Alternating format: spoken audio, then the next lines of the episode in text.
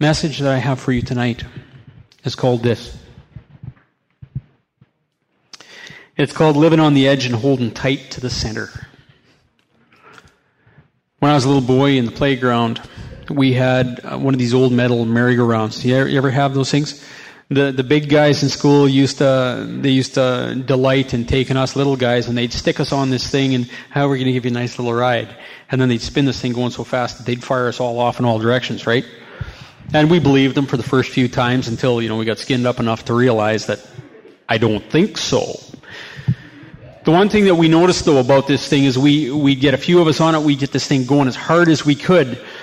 And when we're on the outer edge, you get the centrifugal force of this thing would be so great that you literally cannot hold on to this thing. It just fired you right off out into the dirt. And I noticed that we could get things going faster and faster the closer we got to the center. And if you held on to the center, if you were in between the crotch of one of those bar, you know, sets of bars and you were hanging on like this and you had your feet braced and you were focused in on the center, you didn't get spun off so easily. Well, that's a reality in more ways than one. In our lives as Christians, God has promised to take us to the edge. He has promised to take us to the edge. We will spend our lives living on the edge. That is a part of our lives. That's part of who we, who we are and what He will call us to be. But I want to qualify that a little bit, and I want to say to you this. It's not whether or not we're going to live on the edge. The crucial thing that we need to know as believers in Christ, as those who walk and live in this world, the crucial thing is not whether we're going to be on the edge. The crucial thing is who takes us to the edge. Who takes us to the edge? And if you are a believer in Jesus Christ, the person that takes you to the edge is the Spirit of Jesus Christ, the living presence of Jesus Christ in your life.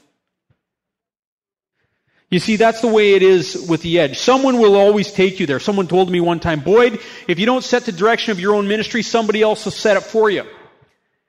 It goes farther than that. If you don't invite the right person to take you to the edge of life, somebody else will take you there. See, the Bible teaches that we are not free to do all that stuff ourselves. We are born in slavery. We are tied up. Now, somebody will take us there, and the question is for you who will take you to the edge of your life? Who will take you out on the edge where your life is to be lived? Will it be the devil? Will it be the world or your own flesh, your own weakness? Or will it be the living Jesus Christ? Because when He takes you there, He will take you there in His power. Do you understand?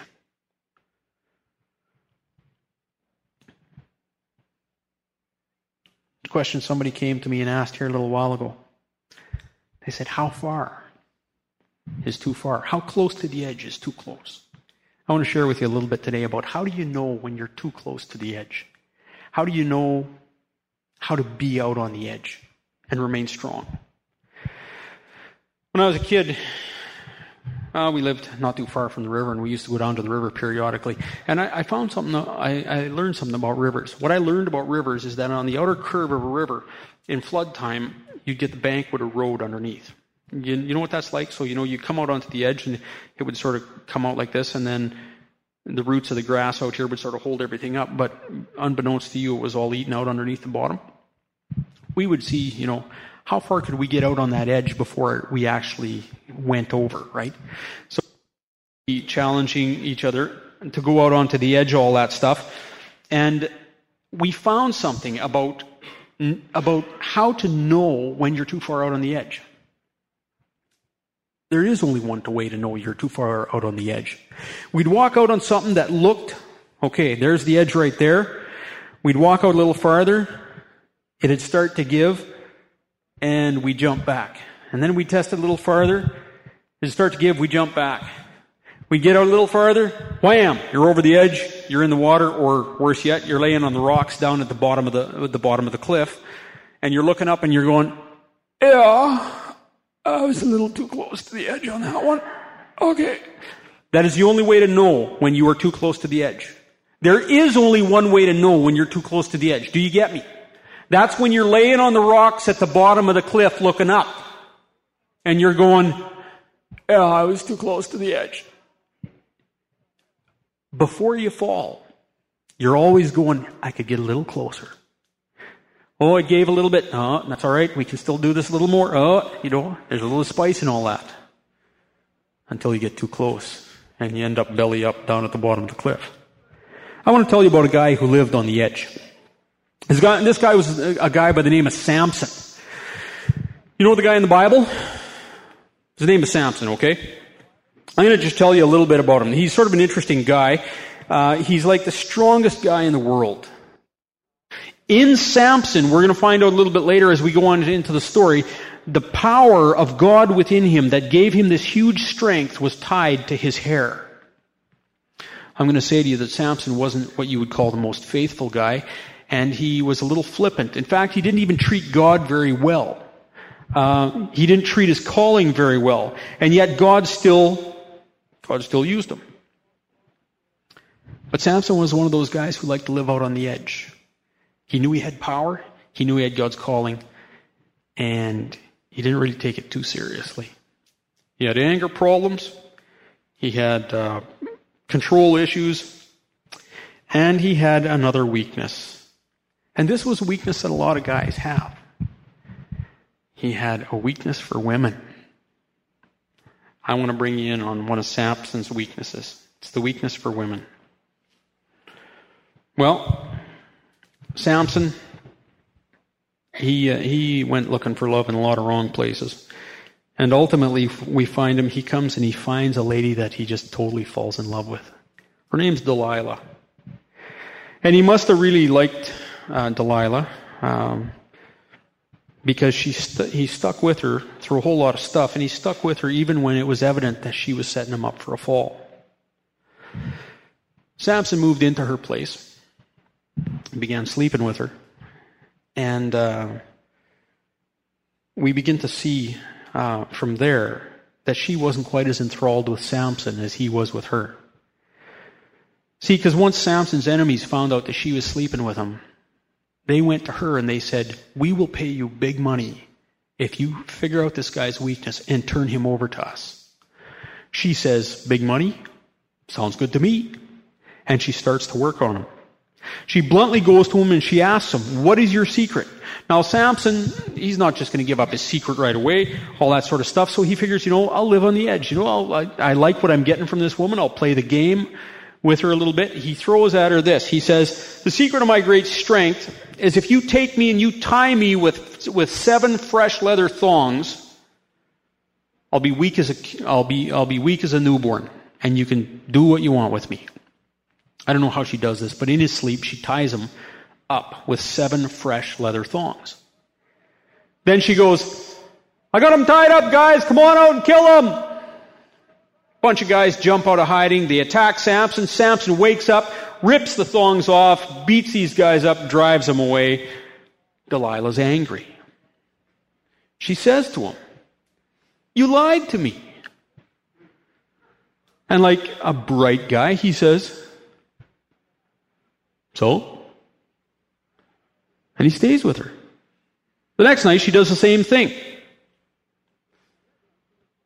What's your weakness? She says. He says, Well, he says, I wasn't quite straight with you the first time, but this time, tie me with brand new, unused ropes. They haven't been used for anything. I'll be weak as a newborn. You'll be able to do what you want with me. Again, I'm not sure how she did this in his sleep, but she tied him with brand new, unused ropes.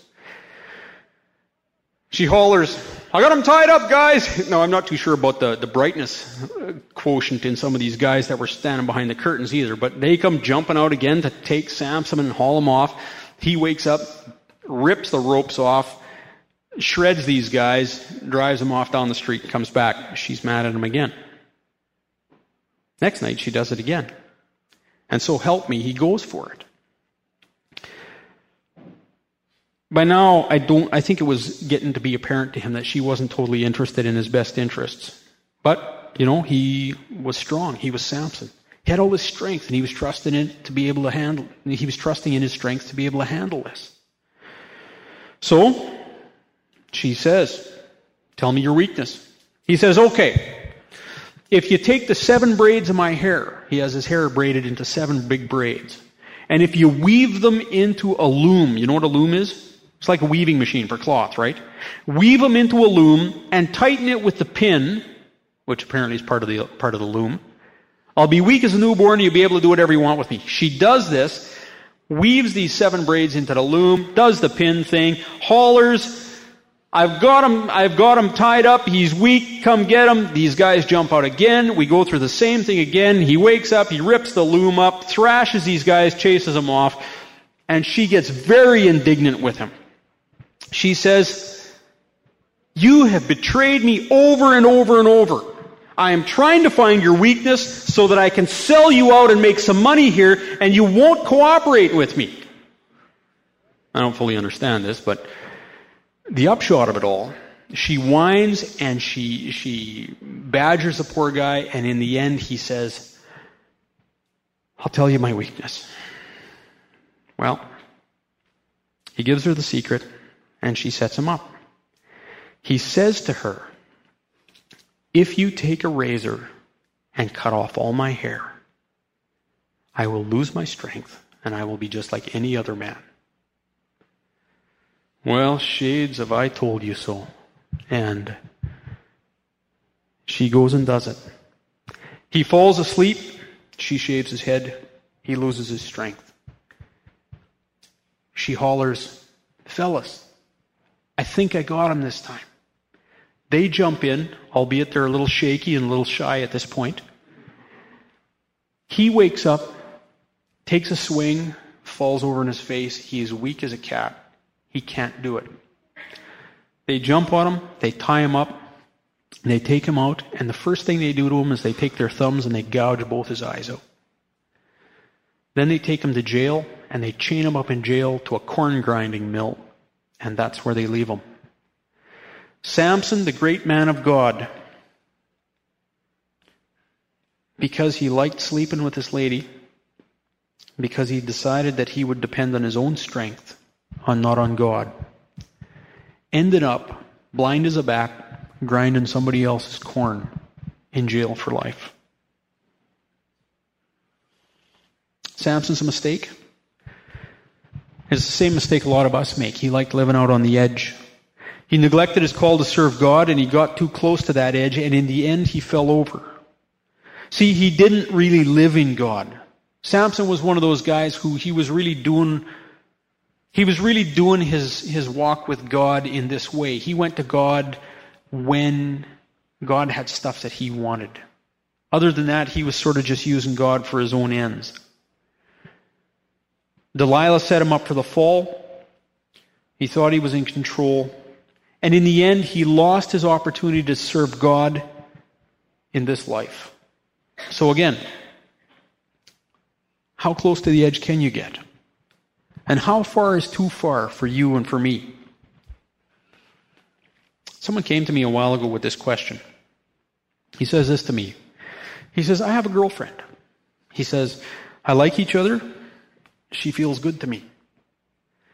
He says, How far is too far? I mean, can I kiss her? Can I, what kind of kissing can we do? Can we hold hands? You know, what kind of touching is too much? Clothes on, clothes off, uh, all that sort of stuff. He says, he says, where, where do I stop? He said, you know, how, how far is too far? And I said to him, I said, good question, because God has a lot to say about sex. But I'm going to say to you, it's not just a matter of how far can you go. Someone else came to me with another question. And they said this to me. They said, can I go to the bar and to parties with my old friends and still be a Christian? I'm going, hmm, yeah. Can I drink? Yeah, yeah, yeah, you can drink and still be a Christian. How much? Well, you can drink a lot and still be a Christian. Can I do this and still be a witness? Oh, now we're getting a little more dicey. I mean, won't people see that I'm just like them and be more open to my sharing? I remember a, a bunch of guys I knew back in Camrose, and they used to go to the bar, and they, as I, I was sharing with them because they were getting really tanked up pretty good, I'm going, what's this doing to your witness? Well, we're trying to be just like the drunks, you know, get on their level and witness to them. I'm going, okay, interesting logic. Um, how far can I go? Well, what does God say? Now you got to remember, and back to last week's message, what God says to you is going to be in line with the scriptures. Okay? It's going to be in line with the scriptures. God does not say to you, do not drink. What he does say is do not get drunk. That's what he says in Ephesians. He says because when you get drunk, it leads to what we call debauchery. And what that means is it leads to immorality. See, booze is the thing that sort of drops all your defenses, right? And what it does is it sets you up for a fall. That's like Samson going in with Delilah and uh, falling in love with her and doing all this stuff. He could see what she was doing. And he knew she was not good for him. But he continued to move ahead in that relationship with her to the point where finally she found his weakness and she got him. So what's too much? Is it three beers combined with your body weight? Is it having her shirt half off or half on? Well, the line actually with the booze, I would say this. When you lose your grip on the center, you see, remember, we're looking at the center here. How far out to the edge can you go with drinking?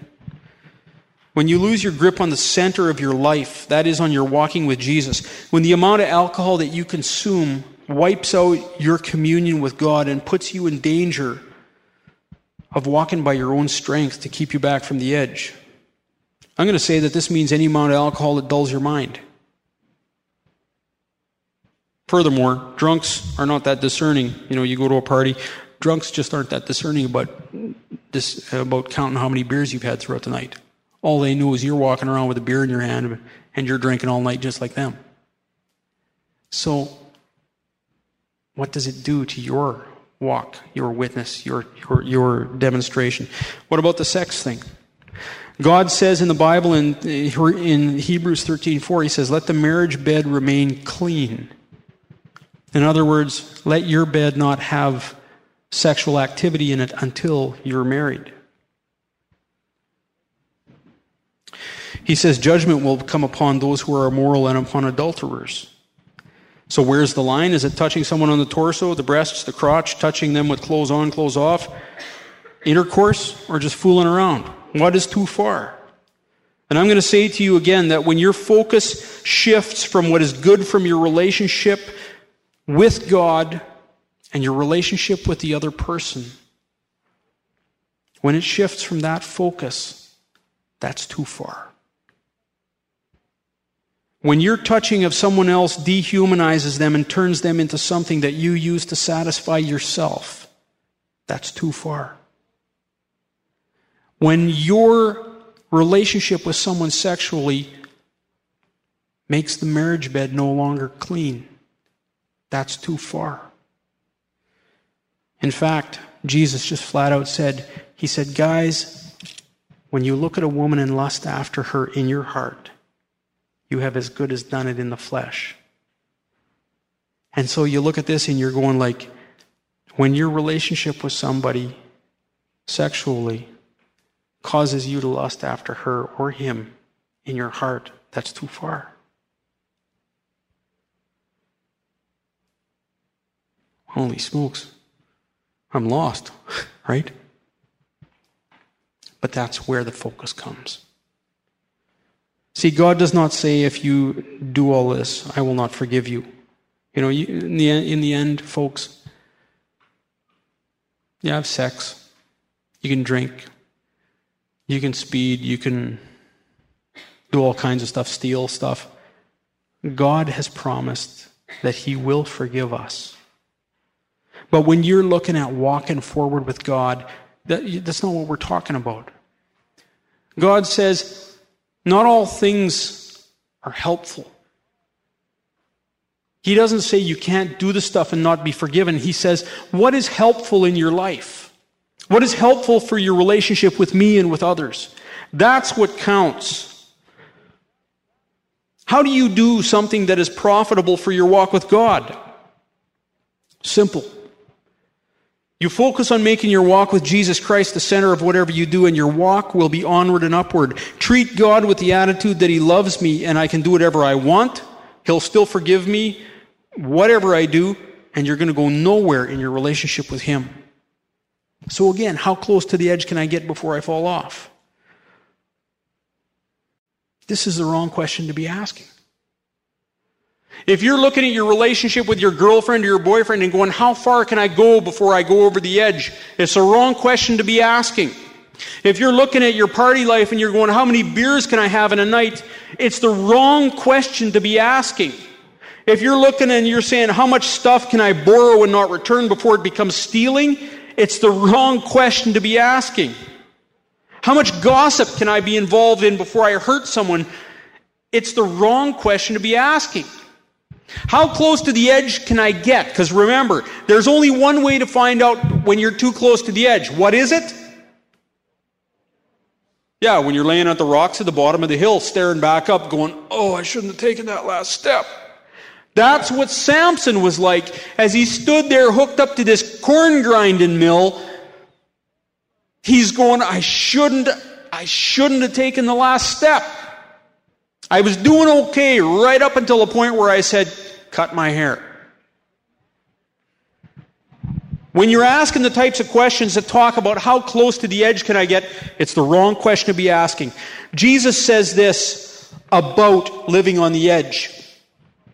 He says in John 15, 1, I am the true vine and my Father is the gardener. He cuts off every branch in me that bears no fruit, while every branch that does bear fruit, he prunes so it will be more fruitful. You are already clean because of the word I have spoken to you. Now he's speaking to his disciples here. He says, Remain in me, and I will remain in you.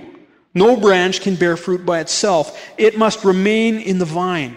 Neither can you bear fruit unless you remain in me. I am the vine. You are the branches. If a man or woman remains in me and I in him, he or she will bear much fruit. Apart from me, you can do nothing. If you do not remain in me, you are like a branch that is thrown away and withers. Such branches are picked up, thrown into the fire, and burned.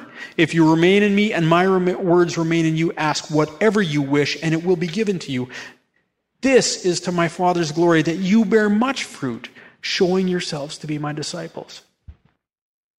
The crucial thing is the connection between the branch and the main vine. If the branch is well connected to the main vine, the fruit will grow. I mean, so much of it will grow, you just, you'll have to pinch it all off.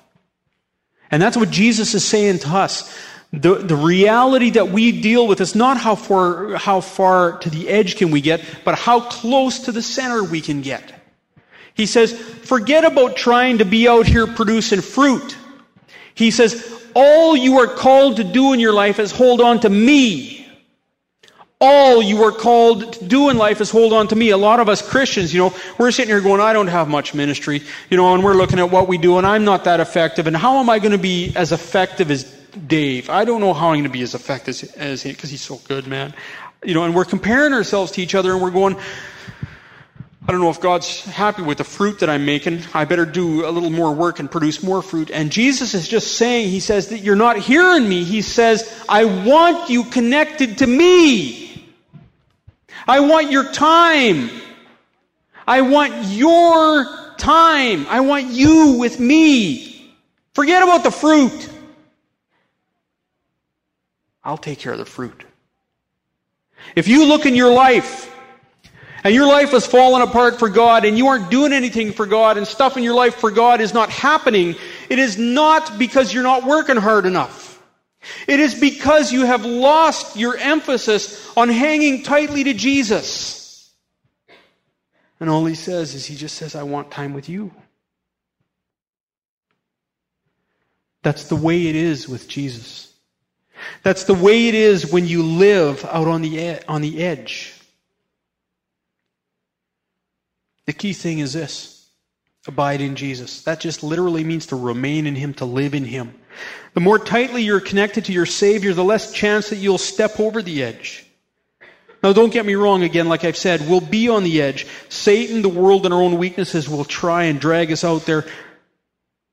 But for us, the only way to be there is in the arms of God. When you are swung out onto the edge of life,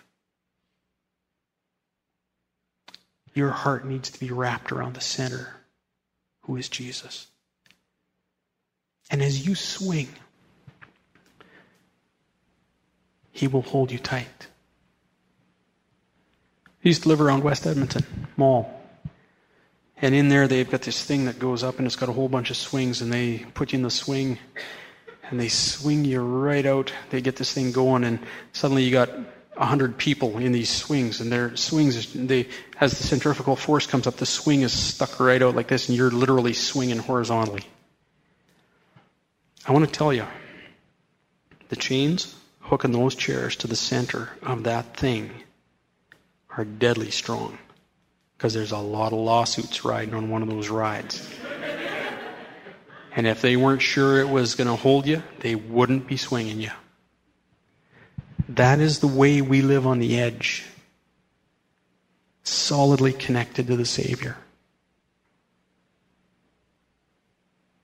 It's necessary that we're out on the edge.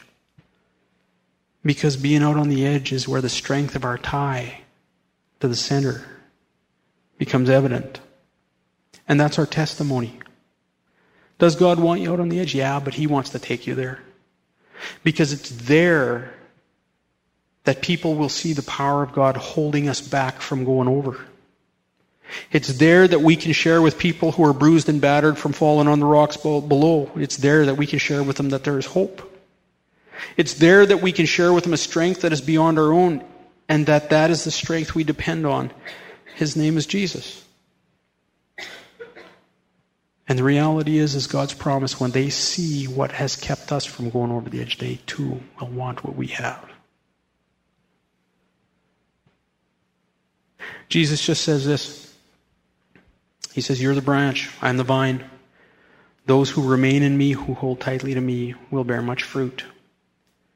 If you abide in me, you will bear much fruit. Now, this is your choice. You can get saved give lip service to God and live a life that shows none of it. Or you can get saved and have a relationship here on this earth today, in this community where God has placed you, that bears much fruit. What do you want? What do you want?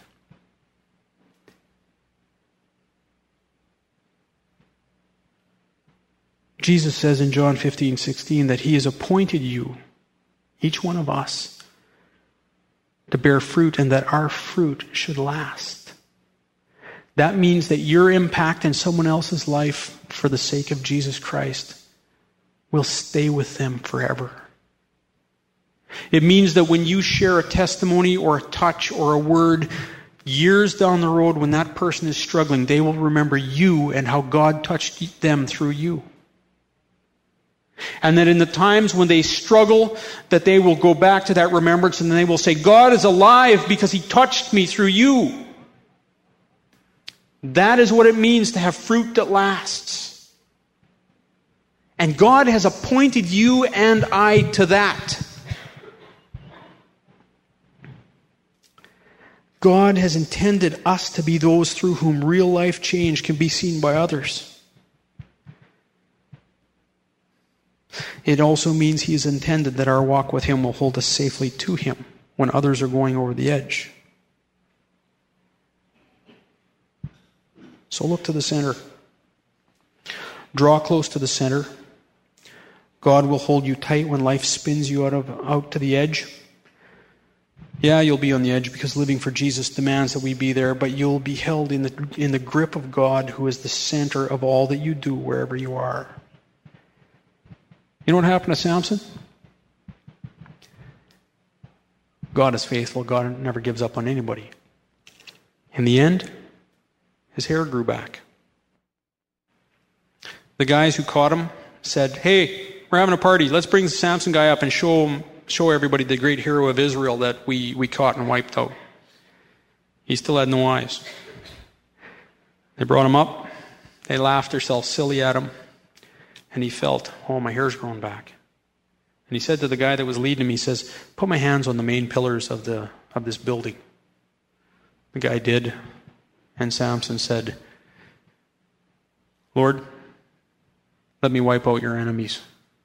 He shoved once. His strength returned. The whole place came down. Wiped out all the enemies of God's people. So God was faithful and he never gave up on Samson. And in the end, Samson went to be with God. But you know what Samson lost? He lost a lifetime of serving God.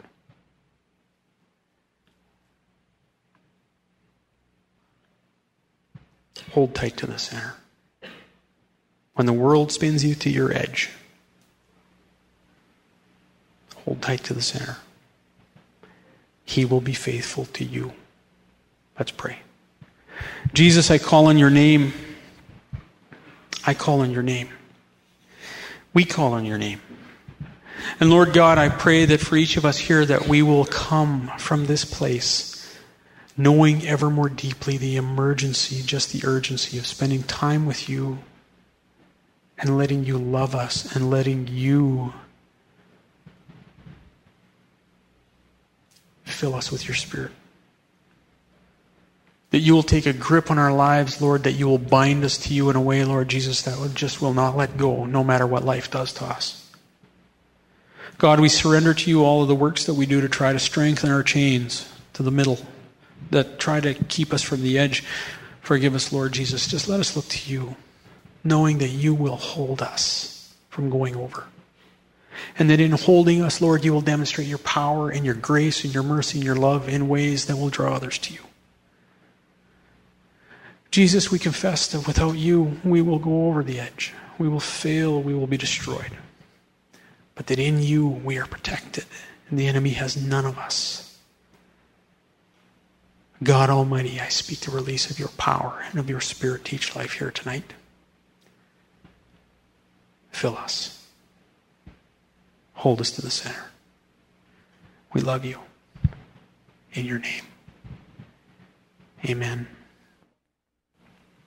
Whatever you have done this week, I say it to you. God has forgiven you and He has wiped your slate clean. If you have hurt somebody and they haven't forgiven you, go to them. Say, I'm sorry. If they don't forgive you, you can't do nothing about that. If they do forgive you,